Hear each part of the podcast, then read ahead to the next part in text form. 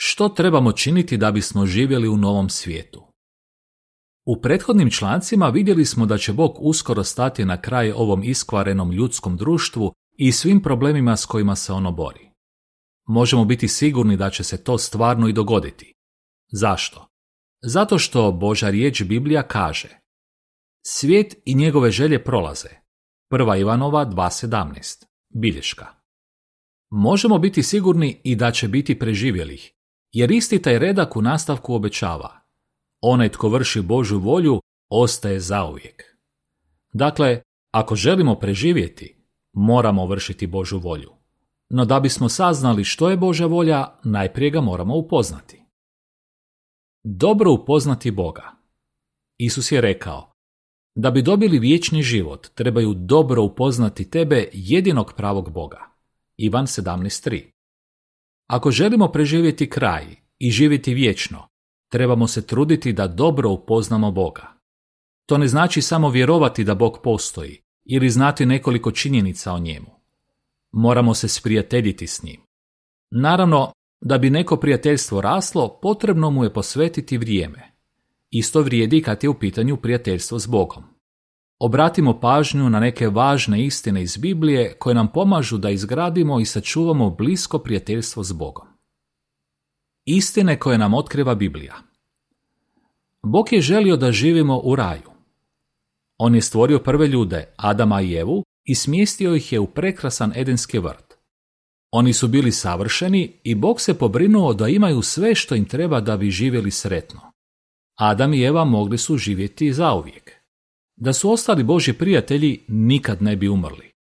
Ali oni su odlučili prekršiti jednostavnu zapovjed koju im je Bog dao. Zašto patimo? Time što je otkazao poslušnost Bogu, prvi čovjek Adam izgubio je priliku živjeti vječno. Uskratio je to i sebi, a i svim svojim potomcima.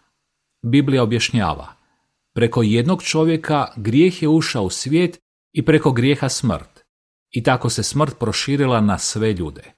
Rimljanima 5.12 Kao što netko može naslijediti neku bolest od svojih roditelja, tako su sva Adamova djeca od njega naslijedila nesavršenost. Zbog toga starimo i umiremo. Što je Bog već učinio da bi nam pomogao? Biblija kaže, Bog je toliko volio svijet da je dao svog jedinorođenog sina da nitko tko vjeruje u njega ne pogine, nego da dobije vječni život. Ivan 3.16 Bog je poslao Isusa na zemlju da za nas da svoj život. Komentirajući taj veliki čin ljubavi, jedan indijac koji ima 86 godina rekao je Iz toga vidim koliko me silno Jehova voli. Njegova ljubav pružila mi je nadu u vječni život. U bilješci stoji Biblija otkriva da Božje ime glasi Jehova ili Jahve. Kraj bilješke. Kako možemo pokazati zahvalnost za ono što je Bog učinio za nas? Biblija kaže da svoju zahvalnost Bogu možemo pokazati tako da se držimo njegovih zapovjedi. Prva Ivanova 2.3 Jehova nam s ljubavlju pokazuje što trebamo činiti da bismo bili sretni. Bog ne želi da patimo. Budemo li slijedili njegovo vodstvo, on nam obećava da ćemo imati sretan život već sada, a u budućnosti ćemo moći živjeti vječno. Čitati Božu riječ Bibliju svaki dan. Da bismo ostali na životu, moramo redovito jesti. Ali Isus je rekao, čovjek ne smije živjeti samo od kruha, nego treba živjeti i od svake riječi koja izlazi iz Jehovinih usta.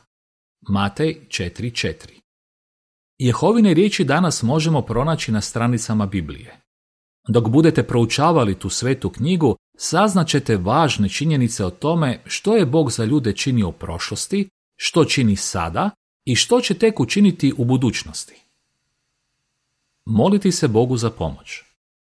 Što možemo učiniti ako želimo slušati Boga, ali teško nam je prestati raditi ono što On smatra neispravnim? Jako je važno da dobro upoznamo Boga jer nam u takvim situacijama to može puno pomoći. Uzmimo za primjer ženu koju ćemo nazvati Sandra. Ona je vodila nemoralan život, ali kad je počela proučavati Bibliju, saznala je da Bog kršanima zapovjeda bježite od bluda. Prva Korinčanima 6.18 Sandra se molila Bogu za snagu i uspjela je promijeniti svoj način života.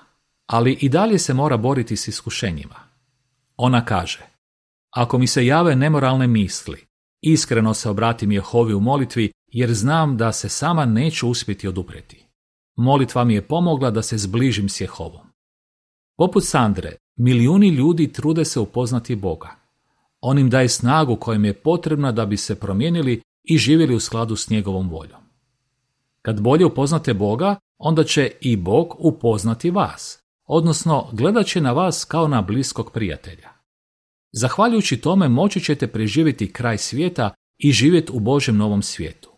Ali kako će taj svijet izgledati? O tome će biti riječi u sljedećem članku. Krajčla.